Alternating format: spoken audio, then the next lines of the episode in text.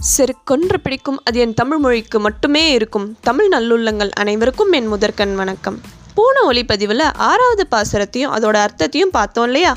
இன்னைக்கு தாங்க மார்கழி ஏழு. இன்னைக்கு ஏழாவது பாசுரத்தையும் அதோட அர்த்தத்தையும் கேட்க தயாராக இருக்கீங்கன்னு நினைக்கிறேன். வாங்க போலாம். கீசு கீசென்றெங்கும் ஆனை சாத்தான் கலந்து பேசின பேச்சரவம் கேட்டிலையோ பேய் பெண்ணே காசும் பிறப்பும் கலகலப்ப கைபேர்ந்து வாச நறுங்குலர் ஆய்ச்சியர் மத்தினால்.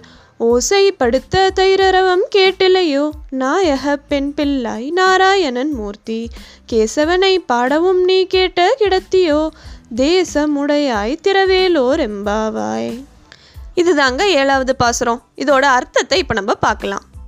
அறிவில்லாதவர்களே அப்படின்னு திட்டிட்டு ஆனை சாத்தான்ற வலியன் குருவிகள் அது கீச்சிடும் சத்தமும் தன்னோட துணையோட பேசுகிற ஒளியும் உனக்கு கேட்கலையா? வாசனையான கூந்தலை வச்சுட்டு இருக்க ஆயக்குளத்து பெண்கள் மத்து வச்சு தயிர் கடையிறப்ப வர ஓசையும் அப்போ அவங்க கழுத்தில் போட்டுட்டு இருக்க அச்சுத்தாலியும் ஆமைத்தாலியும் சேர்ந்து ஒளி எழுப்புறது இன்னுமா உனக்கு கேட்கல எல்லாருக்கும் தலைமையாக இருக்கேன்னு சொன்னியே. பெண்ணே நாங்கள் நாராயணனை புகழ்ந்து பாடுறது உனக்கு கேட்டும் நீ தூங்குற மர்மம் என்ன?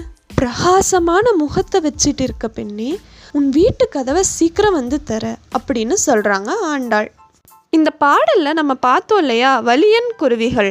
அது கிராமப்புறத்தில் அதிகமாக பார்க்கலாமா? அதுக்கு ரெட்டை வால் குருவின்னு பேர் இருக்குது ஏன்னா அதுக்கு ரெண்டு வால் இருக்குமாங்க.